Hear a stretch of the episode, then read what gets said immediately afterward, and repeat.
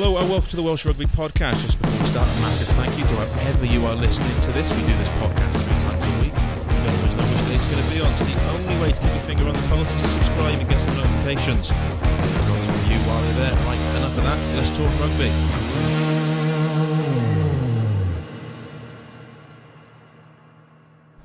Okay, well, there's only one place to start this weekend. It's Wales ball. Wales have it, Lewis has it. A dozen turnovers now for Wales.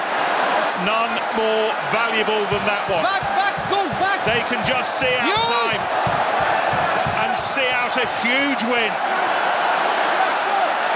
A win that will Leave it now. Leave Send them hurtling towards the top of the pool and surely mean they will top the pool. The gong goes. In Tokyo. It's Wales in Tokyo. It's only the pool stages, but this feels like a huge, huge win. And once again, they've beaten the Wallabies. Okay, so that was the words of Nick Mullins in the ITV's exclusive Rugby World Cup commentary, and what you heard them describing was Wales's historic victory over Australia. I'm Ben James. I'm joined by Simon Thomas and Andy Howell to wade through all that. Um, gents, it's been a, a nice Sunday morning, hasn't it? Yeah, just went out for a sandwich now. And there's uh, a lot of smiling faces in Cardiff City Centre, and uh, rightly so because uh, that was a very special performance by Wales. Far from perfect, especially in the second half, but when it really mattered in the last ten minutes, one point in it, and you were fearing that the Wallaby comeback was going to be completed by them going ahead to win the game. Wales showed a lot of spirit, a lot of character, really dug deep in that last 10. Kind of game, Andy, we might have lost a couple of years ago, four years ago. This Wales team knows how to get victories now, doesn't it? Yeah, that's right. And that's come from beating the Southern Hemisphere teams, particularly South Africa and now Australia. It's that's two in a row against them. It just shows that once you crack that psychological barrier, uh, what you can what you can do. Yes, Wales were holding on at the end, but um, they did their job really in the first half when they established that uh, big lead, played some uh, good rugby, and really dominated most of that. Uh, uh, uh, first half, and of course now this has set them set them up for the rest of the uh, tournament. They should uh, go through as group winners, which could give them an easier path to the final. Uh, you know, avoiding New Zealand en route. Absolutely. Um, you talk, say it's a game of two halves, and it, it really was, wasn't it? And that first half in particular, you know, a lightning start. We saw a drop goal after 36 seconds. Wales for the first quarter were just completely dominant.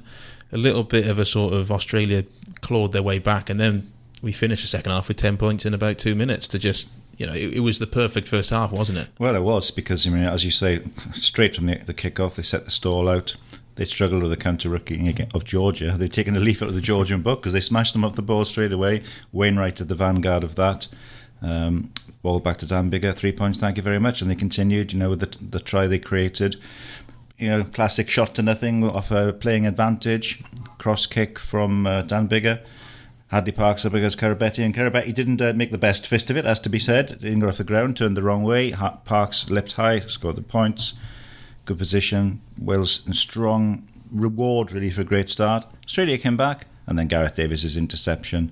He's made a habit of it, isn't he, Andy? I mean, as a, as a former scrum half, you'd have been proud of that one. Uh, Davies got a lot more pace than me. Uh, certainly for the Wales uh, team.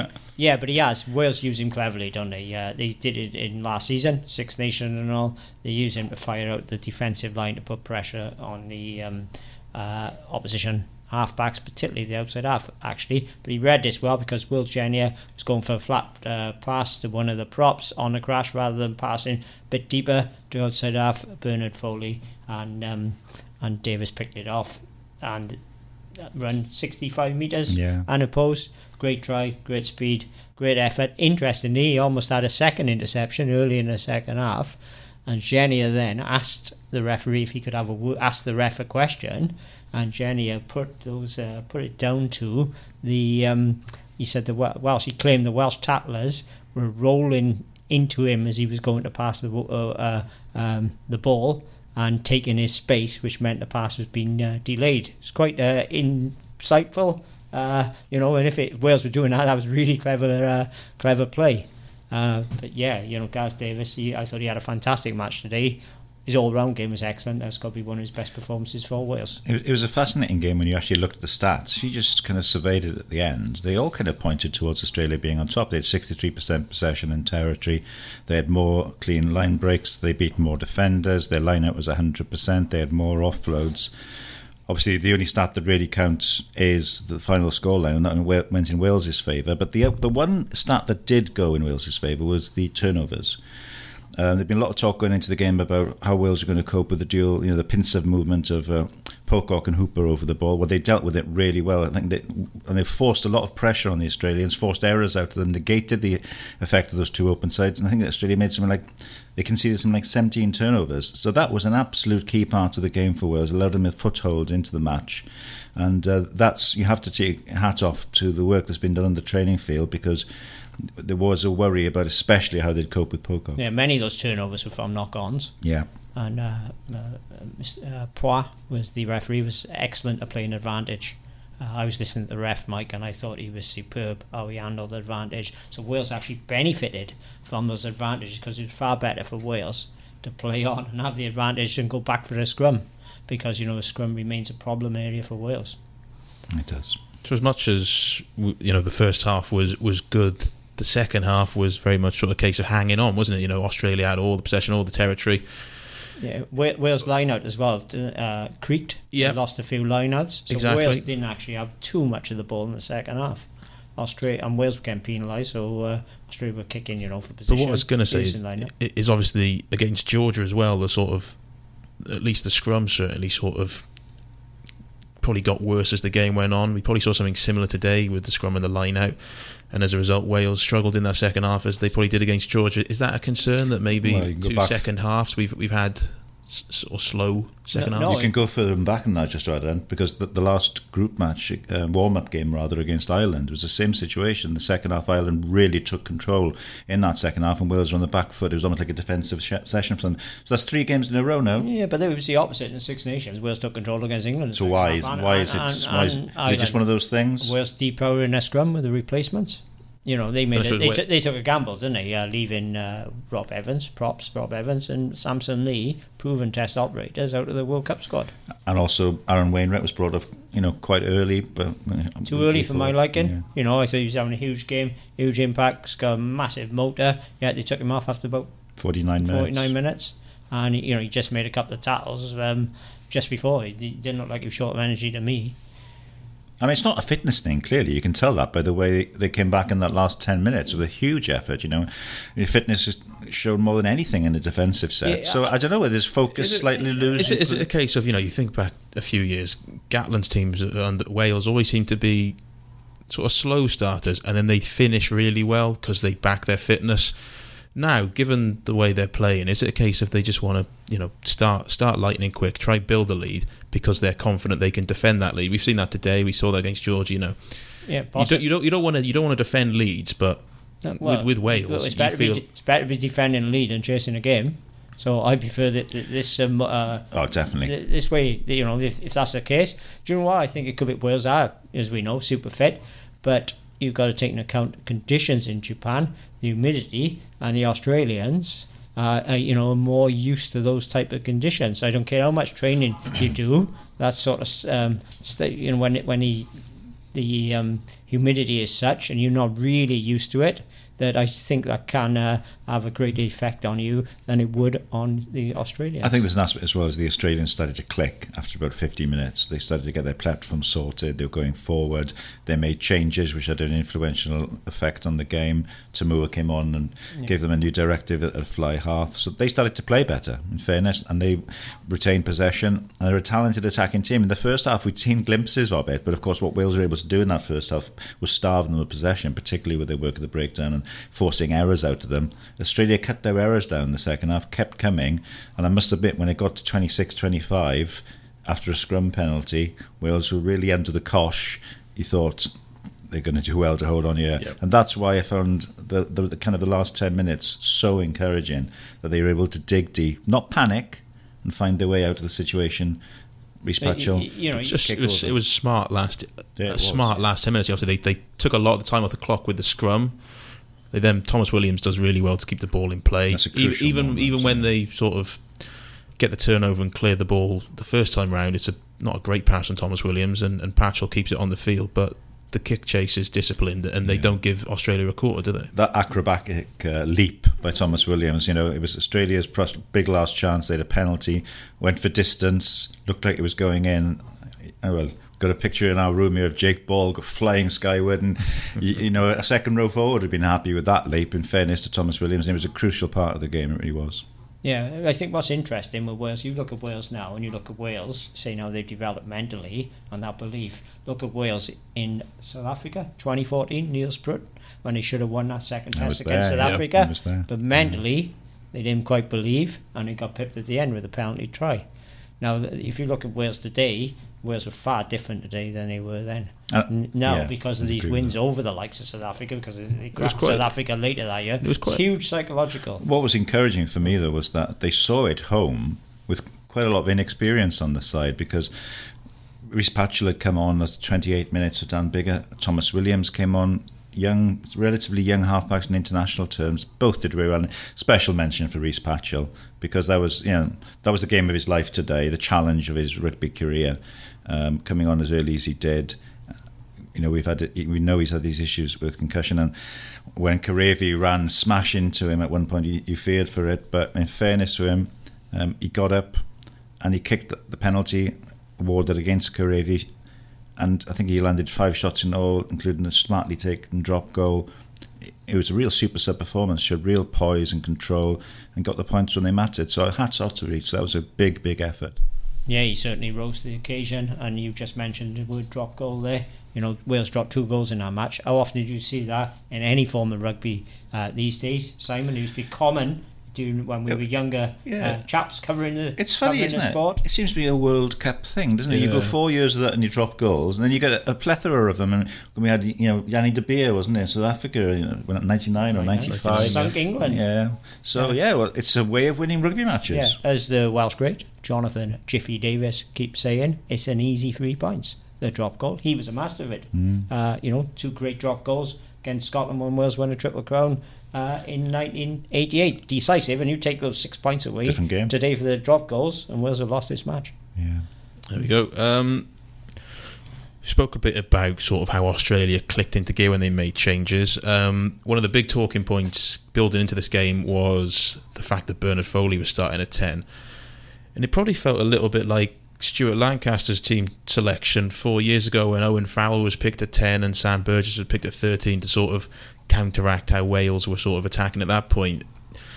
That turned out to sort of not work well in England's favour because although Burgess and Farrell did a good job, they didn't have a plan B when things got a little bit unstructured. Did, do we think that maybe Cheika's sort of reactive team selection has count against them again in, in this regards? Well, it was a mixed balance, really, wasn't it? Because Dane Haylett-Petty at fullback had a really good game. He was brought in instead of Kurtley Beale, took his try, ran, you know, good good lines, good angles, asked a lot of questions of Wales. Um, and Ashley Cooper scored a try, you know, and uh, he sort of a, a quite a decent game, certainly for a 35 year old, you know, who's had a very limited international rugby over the last three years. But halfback's the key, isn't it? That was really the interesting selection. I mean, Bernard Foley's not been sort of in the forefront for Australia this last year. He was brought in, didn't really work, and I think when Toomua came on and took over at fly half, they were a better proposition. And Genia, you know, wonderful player, but obviously he was he was targeted and picked off by Gareth Davies. So. Um, if there was a if there was an attempt to negate Wales, then I when that happened, I thought that's good because I mean we've always been worried over the years about how to negate Australia in terms of their attacking threat. Now, if you've got teams thinking about us and changing their game to try and negate our threat, that, that's a real compliment, I think. Yeah, for sure. I think Gatland, uh, one of Gatland Wales coaching team, put one over the Aussies because I think the Aust- Australia picked their team to uh, uh, more of a kick in outside half in uh, Foley, or more length on his kicks in Foley and Christian Lealiifano. Don't forget, played. He uh, has been playing uh, recently, and he clearly. Um, uh, dropped Beale because of his difficulties dealing with the uh, aerial assault, which they feared uh, from Wales.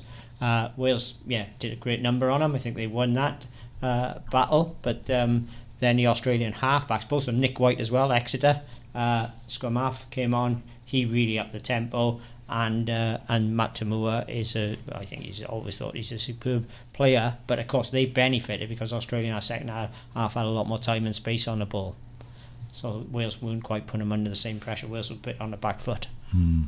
And when you've got a weapon like Kerevi as well carrying the ball and Koroibete as well, I mean, Wales had to be very brave physically. I mean, they actually missed 30 tackles, Wales, which shows the kind of the power of some of those Australian carriers. They still, but, scram- they, still they scrambled. scrambled really Scrambled well, well. scrambled really well. And there was lots of, I mean, and a special mention for me for Alan Jones, became Wales' most capped player of all time and um, led once again by inspirational example, 23 tackles grappling into everything, holding players up, cajoling his team. It's just the man is just a legend. Yeah, the other bloke had a fantastic game today was Justin Tipuric.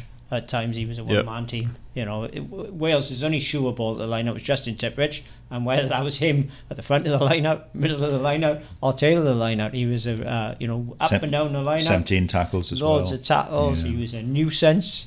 Uh, you know, he was playing right on the edge. He had a f- few uh, uh, warnings off uh, Yeah. Poite for being uh, offside and all. You know, Tipuric plays right on the edge, and he and uh, He's been one of the players of this Yeah. tournament so far. Mm. He really has. Absolutely. Um, very big tournament for the Ospreys captain. Uh, and let, let's hear the thoughts of uh, one of his Ospreys teammates, uh, Wales and Ospreys star James Hook, and his thoughts on the match.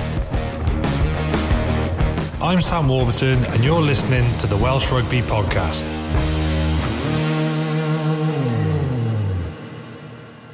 Okay, I'm now joined by uh, James Hook. James, how you doing? First of all, Yeah, I'm all good. I'm all good. Thanks, mate. brilliant stuff. Um, enjoy the game this morning. Oh, it was a cracker, wasn't it? I think, uh, well, obviously a game of two halves if there ever was one, but uh, that first half was it was incredible. It was almost a complete performance, and uh, obviously all started off with a Biggar drop goal after 30 seconds, and they just kept going. But uh, yeah, second half in fairness to Australia, they brought their bench on, and uh, you know, it, well, for about half an hour in that second half, we was untouchable. But um, you know, they showed great strength and character to, to hold on to the victory in the end. Is that a concern that sort of the first two games we've seen Wales start well and then second half maybe fall away a bit? Oh, I don't know. I think Australia at half time, you always knew they were going to have their say in the game, and you know, especially with the bench they had, they were always going to come off and, and they had to do try and do something and, and throw the kitchen sink at Wales, and, and they did that. They got so much quality in the team, so I don't think that's a reflection on Wales. I think it's just a reflection how good the Australia squad is, and you know, the it just shows how good Wales were, you know, to hold them out. I suppose looking back, you know, half time it was 23 8, and then heading into those last 10 minutes, it, it felt a bit like those other sort of 13 losses in a row, didn't it? You know, that, that sort of last minute sort of not going to hold on. But it, it- this this very much felt like a game that Wales might have lost in the past. Um, so it's, it's, it's massive strides that they, they held on for the win, isn't it? Yeah, definitely, and perhaps that uh, that win last autumn against Australia, you know, got that monkey off the back, and when it comes into the last ten minutes, when it's really tight, you know, there's boys in that team who've, overcome Australia, and uh, I think you know there's massive. Rhys Patchell getting that penalty to go four points clear, um, you know, in 70, 71, 72 minutes, I think it was, and uh, just Australia, you know, couldn't couldn't quite get back and and, and nick it, and uh, Wales held on. Uh, you speak about Rhys Patchell there. Obviously, uh, he came on a lot sooner than he would have expected. Uh, Dan Biggar went off for the HIA, and it, it was a nerveless performance from him, wasn't it?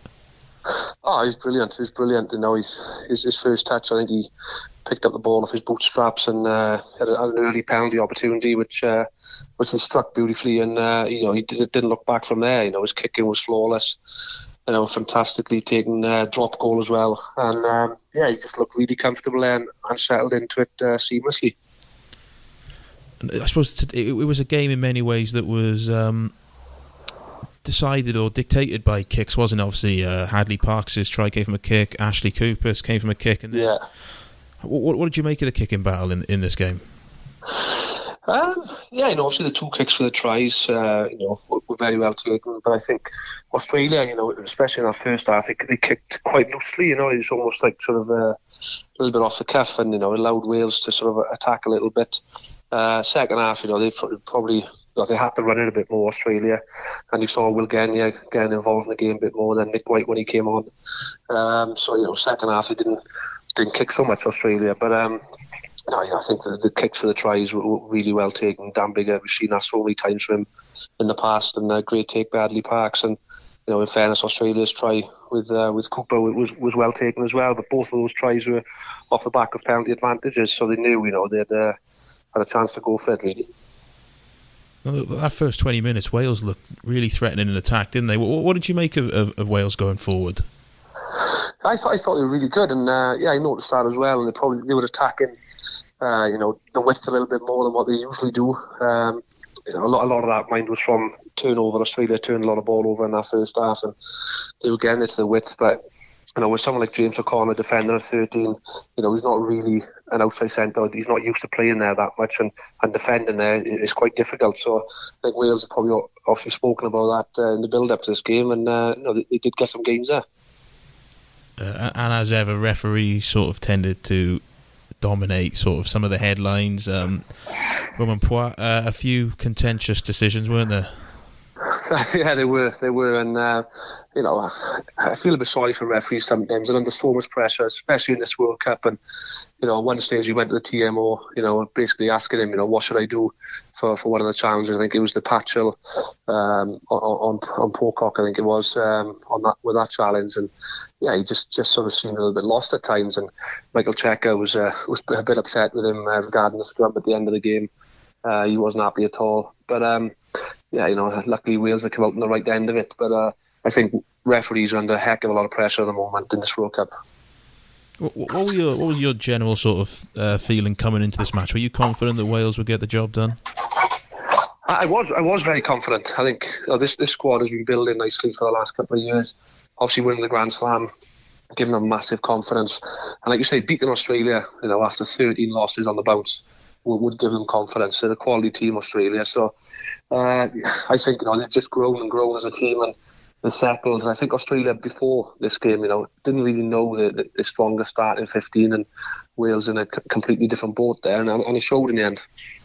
Uh, uh, moving back on to Rhys Patchell, just just how difficult is it to sort of step into a Test match environment like that, especially when it's probably as inexperienced as he is. I know he's got a fair few caps, but rarely had many caps sort of in the, on the biggest stages. You know, you think back to that England game at Twickenham where he was targeted. Mm. Just just how difficult is that to sort of step into that environment and then take charge of the game? Yeah, it is. It is. And I think sitting on the bench, you know, I've, I've done that a few times, and you know, you just sat there and there's a lot of nervous energy because you don't you don't know when you're going to come on or if you're going to come on and to come on at that stage of the game. And, uh, you know, you say he had a, a nice uh, first touch picking the ball up with his bootstraps and then that penalty, you know, he, he didn't just kick it, he, he, struck the ball beautifully all game. And, uh, you know, that certainly gave him confidence and it's just settled him into the game. And um, obviously when he heard Dan Biggar wasn't returning, you know, he just, uh, he just seemed to get better. We also saw sort of return to a dying art, didn't we? Two drop goals in a match. Can't remember the last yeah. time we saw one of them. Yeah, no, they, they, they're more famous now in World Cups, so they drop goals. And, you know, Dan Biggar, like I say, in the first 30 seconds, you know, just what Wales needed to get him on the front foot. And, uh, you know, we, we've seen that time and time again from him. And, and Patchell, again, you know, he's, he's a great kicker of the ball. Like I say, he's striking the ball beautifully all game. And, uh, you know, every single point point was precious because, like I say, you know, that four point buffer in the 70th minute, you know, was crucial for Wales. Talk to me about some of the other individual performances. Um, obviously, Gareth Davies was man of the match, and um, mm. as much as he probably caused Australia problems with ball in hand, it was it was probably his work defensively that really really uh, gave them headaches. Yeah, no, definitely, and we've seen that before from Gareth Davies. I think it was Scotland um, a year last Six Nations. Uh, you know, he scored exactly the same, from pretty much exactly the same position on the pitch you know, he's noticed that, uh, you know, the, the, Australians are, are trying to put a bit of width off it, hit the forwards a bit wider to create that extra attacker and attack. But, you know, in fairness, they've done the video analysis. I think he referred to Shaun Edwards after the game, you know, for, for sort of uh, helping him get those tries because they've obviously looked at Australia, how they attack, and, uh, you know, they did it, they didn't learn, you know, they did it once, did it twice. He had three, three opportunities for interceptions. And, uh, but, you know, fair play, he's got to take them. He's got some gas. You know, he was onside pretty much every one. And uh, yeah, luckily enough, he, he, managed to score off one and ultimately he won us a game. But again, all, all game he was brilliant as well. You know, just not just that. You know, in attack he looked threatening and uh, you know definitely helped to to win in the game.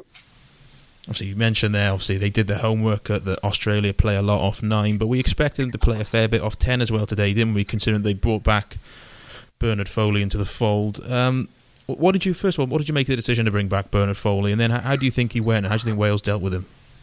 Yeah, I, to be honest, when I saw the team sheet, I thought you know it was a pretty good uh, decision bringing Geniel and Foley in, and uh, you know he's caused Wales a lot of problems over the years. Uh, you know, but two or three autumns ago, you know, he, just run Wales riot, and um, yeah, it didn't didn't work out for him today. And I think you know they were probably a, a little lateral in the first half, Australia, um, and you know, that led to him being being uh, horsed off. I think after about 40, 45 minutes, and uh, in fairness, Toomua came on and, and sort of directed things a little bit better, albeit Australia had a bit of momentum. They were on the front foot, but they were a little bit more direct, playing through the line a bit. And um, yeah, you know, it, it wasn't Foley's greatest game. But you know that was the way the game went. It opened up a little bit second half, which you know allowed Toomua to show his class. Then looking forward to the tournament, this really does open up uh, the World Cup for Wales, doesn't it? Because now we're looking at top in Pool D and potentially mm-hmm. a sort of easier quarter final, isn't it? Yeah, it's, it's looking that way. You know, obviously we've got Fiji and Uruguay, and I know Fiji, of course, has problems in the past, which we, all know about and spoken about. But I think this Welsh team is is too good to, to sort of uh, be undone again by, by Fiji. I, you know, hope I don't uh, put a kibosh on it by saying it, but uh, you know, we've got too much experience, too much class, and um, yeah, hopefully we can top the group and uh, yeah, see where we go from there. Because obviously, back in 2011, even though Wales lost to South Africa, that, that laid down a mark for the tournament, didn't it? Um, it's probably a sort of similar sort of situation this time around, isn't it? It, it just sort of, you know, a big performance like this, and, and suddenly, you know, you're heading into this sort of seven week environment, you know, two matches down, you know, potentially five more to go. It's a good place to be in, isn't it?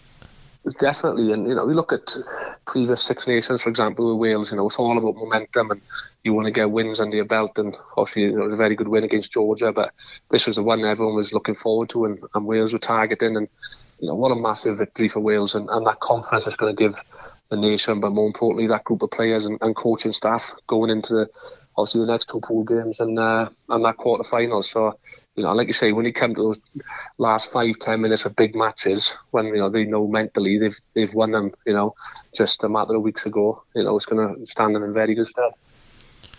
Obviously, now we're looking at a slightly easier draw in the quarterfinals. So there's never really any such thing as an easy draw in the Rugby World Cup knockout stages, but just how far do you sort of see Wales going now on the back of this?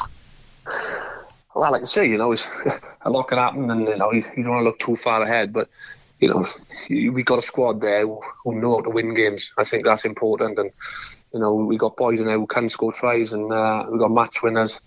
Um, so I, I, think we, we we can, of course, we can go all the way. You know, we got some pretty big obstacles to to overcome first, but you know, we remains to be seen we play in the quarter final. But you'd expect us to to get to the semi final at least and uh, and beyond, hopefully. It's a pretty sort of big um, rest period now between the Fiji game. Is is that obviously Wales picked up a lot of knocks? That's a good sort of thing in in that sense that a lot of these boys are going to get sort of chances to sort of prove their fitness, but. On the yeah. back of a result like this, is do you not sort of want to be sort of getting back on the field fairly quick rather than sort of waiting maybe nine days? Uh, oh no, I think I think the boys were welcome to a rest. You know, nine days will soon come round, and uh, like I say, this was the one they were looking forward to. So you talk about the physical damage. You know, mentally it's going to be you know draining after this game. So I won't be surprised if Gatland gives them three, you know, two or three days off at least, um, just to recover, mentally recover, and then they'll you know get back into a bit of light training and build up for Fiji then because I think the boys need it. You know, the effort and, and, and character they put their bodies through today was uh, was immense. So you know they deserve a couple of days off. I think. Do we expect many changes for the Fiji games? Obviously, they've gone unchanged for the first two games, but you'd imagine it, it, it's probably going to be very much the same, isn't it? I, I think so. I think so. You know, they've, they've done you know so-called hard work now, beating Australia, so they don't want that hard work to, to come undone. Um, you know, you saw sort of Ireland also, also losing to Japan. You know, they didn't have Sexton in the team now. I know he's taken a bit of a bump, but perhaps he could have played, and then you know, they may regret that. But um, I think Wales, you know, with a ten-day turnaround, they they got a fully trans, uh, fully fit squad, and then get them out there, and uh, you know, this is the World Cup, and we're here now, so you know, it's all about resting players, it's about winning big games. Obviously, one thing that's probably not been mentioned so much in the narrative of the Australia game because that sort of died down is this was sort of Stephen Jones's first real sort of week as as an attack coach in the Wales camp. Did you see any sort of subtleties or or things to the game that he might have specifically brought? Yeah, and I was thinking about that as I was watching it, you know, and uh, you know, I think that first half, like you say, you know, we, we did we did attack a little bit wider. we got the width a little bit, and like I say, a lot of that was from turnovers. But yeah, it'd be interesting to find out, you know, how much of an influence Stephen Jones has had in, in the last uh, week or so. But you know, he, he certainly wouldn't have harmed that squad. You know, the, he's very well liked, and uh, the boys respect him as, as a player and, and our coach. So I think you know he definitely brought brought a lot to the table. I should imagine. I suppose it speaks testament to sort of Warren Gatland and and just how little that sort of that, that pre-tournament blip, and it, it was probably more than a blip. It was it was almost a crisis, has, has sort of yeah. faded away now, hasn't it? it? It feels a very different sort of uh, place in Welsh rugby, doesn't it? Hundred percent, yeah, and it could could quite easily have been you know a crisis, but you know a couple of days, you know, everyone was chatting about it, and it's slowly blown over. And uh, I think before the Georgia game, everyone was saying you know, there's a lot of talk about the build up to the World Cup and then the Rob Howley stuff, but you know the best thing to do is go on the pitch and, and do your talking there, and they did that against Georgia, and they've certainly done it today. And um, yeah, you can move forward, and that, that seems at the moment a distant memory now. Yeah, I think. Um, I think that should be plenty. I think Sunday mornings are meant to be uh, nice and relaxing, aren't they? But I don't think there's anything but. no problem. No worries. Brilliant. Cheers for joining us on the podcast, James. Pleasure, pleasure. Talk to you soon.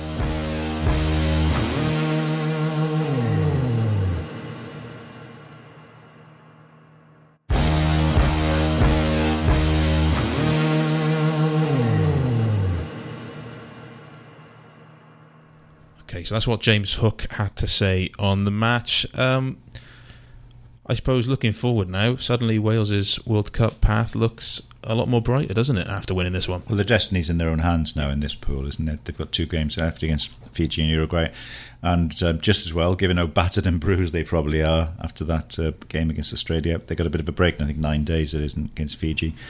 We have to wait and see what's going to happen in terms of the fitness issues because obviously Dan Biggar um, came off with the HIA, failed his HIA. Um, good that he's got those nine days. We'll wait and see how he comes through his protocols. And Liam Williams, I think you know he had um, rolled his ankle. They said it shouldn't be too bad, but obviously you know if they wanted to give him a rest, you could very very very able replacement there in, in Leigh Halfpenny. Um, and interesting to see whether Adam Beard comes into the situation now, because obviously he's back training after his appendix operation, and um, also what's going to maybe Bradley Davies is become the commission. But I, I think we were talking a bit earlier. I think you'd agree, Andy, that they'll look at that Fiji game. If everyone's fit, they go full throttle, get the job done against Fiji. Yeah, I think so. I think so because uh, you know Wales don't want to slip up now and let Australia back in. Wales beat Fiji, they won the group. Simple. And yeah. So uh, yeah, I think they're gonna have to. You know, they go f- yeah fully loaded, get that job done. They, what you know, Wales only need a bare win in that match. No, they don't need no bonus point or anything. So um, yeah, yeah, yeah, go for it, win the group, and then of course they can rest loads of players, or they can rest the whole team. Yeah. They, against uh, the starting team against um, Uruguay, which was Gatland's plan originally. Yes. Winning Yeah. a winning a World I- Cup group is, yeah. is some achievement for Wales. They've already done it twice before, eighty seven and ninety nine. I think the only times. And it was when you looked at the whole group's end, isn't it? That was so important, given, given, important given the pathway the beyond here. Yeah, yeah, yeah, for sure. You know, uh, we're going to avoid New Zealand. To me, that's key before the uh, final. Assuming Wales go on to win this this group, uh, and possibly England. England favourites to win their group. Um, so you know, Wales are lined up for a, a probable quarter final as it currently stands against uh, uh, France. But I wouldn't totally discount France against uh, England because France, if they uh, they will give Wales problems if they play us, and uh, same as they can give England problems if they get enough ball because they got some dangerous runners and attackers, and they were really good for uh, a long period of that match with Argentina. Interestingly, France's group campaign could, of course, we hear be blown off course because there's um, there's a typhoon. They have, they have quite a few typhoons in, in Japan. Apparently, the 17th typhoon of the season is on its way. And the suggestion, in all seriousness, is that um, the area where um, France are playing due to play the USA on Wednesday is due to be hit by heavy wind and rains. And World Rugby have confirmed that they're putting contingency plans in place, uh, and that game might have to be abandoned if the weather is too bad. And if that happens, the the protocol, the policy is that it would be uh, it would go down as a nil-nil draw. Well, tell me this: they got a contingency plan in place. Well, surely the best contingency plan would be to move this game as of now, not leave it for a couple of days to see what the weather is. Let's say, why don't they just say now we're moving it to an area or to, um, uh, which is not affected by the typhoon. Or of course, they, uh, one of the stadiums is indoor anyway. Why don't they just move it there? It's a good, valid question. I mean, but what it does mean, if it if it was to happen and this game was to be abandoned and a nil nil, just two points each, it would made it that much harder for France to uh, potentially win the group. I think they might have to even have to go into their last game against England and get a bonus point win. So it could have an impact certainly on who Wales play in the quarterfinals. But I think you're of a view anyway that England will beat France, aren't you? Yeah, I am. Yeah, I think England will uh, beat France and uh, Argentina. Well, I- uh, I hope I'm wrong, man, and they lose both games. I repeat uh, the, repeat the question I said- I asked you off, off mic earlier. If you were Eddie Jones, England's coach, and you had a choice between facing Wales and Australia in the quarterfinals, who would you rather play? Australia because uh, England have got the uh, edge over Australia. They've got a fantastic record against the Australians, and uh, their record in big games against Wales is not so good. There we go. Yeah, um, I think if you look at sort of the numbers, if of the four teams Wales are now likely to get between quarterfinal and semi-final, so England, France, uh, South Africa, and probably Japan. The way Oh, that wouldn't pool, say, uh, the way that three-way, pulls, be yeah, a but the, scrap could be a four-way scrap to go through.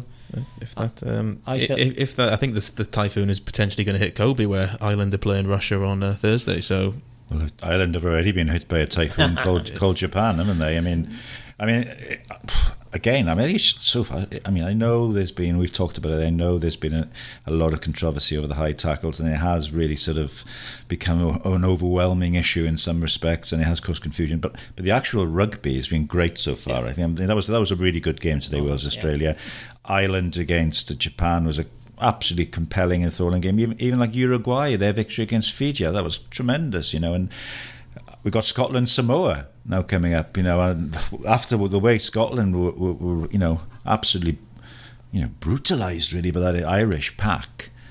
I don't know what kind of state they're going to be in, and that has become the fascinating group, along with the, the England, France, Argentina group. And there's still a long way to go in this group campaign. A lot of things to happen. Yeah, it could be a lot more twists and turns Yeah. in that uh, in our pool. Though Samoa have had a couple of players banned, uh, so we- I don't think that'll help their cause. Also, they lost their number eight to a serious injury, or um, so they might be a bit weakened.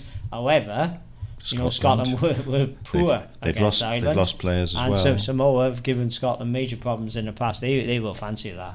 That's a that's a huge. That's game. a big game. Looking forward to that one.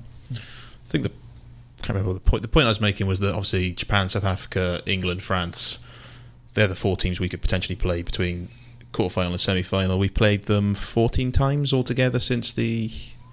We've played them 21 times since the last World Cup. All those teams, we've won 14, lost seven. So there's nothing to fear. No, no. But you talked talked about some of the pools there. What about what about Georgia? Because obviously Georgia beat Uruguay today, and they they could still have some sort of say in Pool D. Um, they've Georgia got got to play Fiji. Fiji and Australia to come up, and one win under their belt. I think they will be targeting the Fiji game. Yeah, I think they would see that as a you know a potential game they could win. Um, I, I don't think they would go into the. I mean, they would they'd give, give everything they've got Yeah. against Uruguay, uh, against uh, Australia, but I, I think that they I think would I think two wins for Georgia would mean that they'd automatically Autom- qualify yeah. for the next World. So that's their World Cup final now, of that game against Fiji. Um, but you know, as we say, everything's been simplified now, isn't it? We know what Wales have got to do. They've got to win the remaining two group games.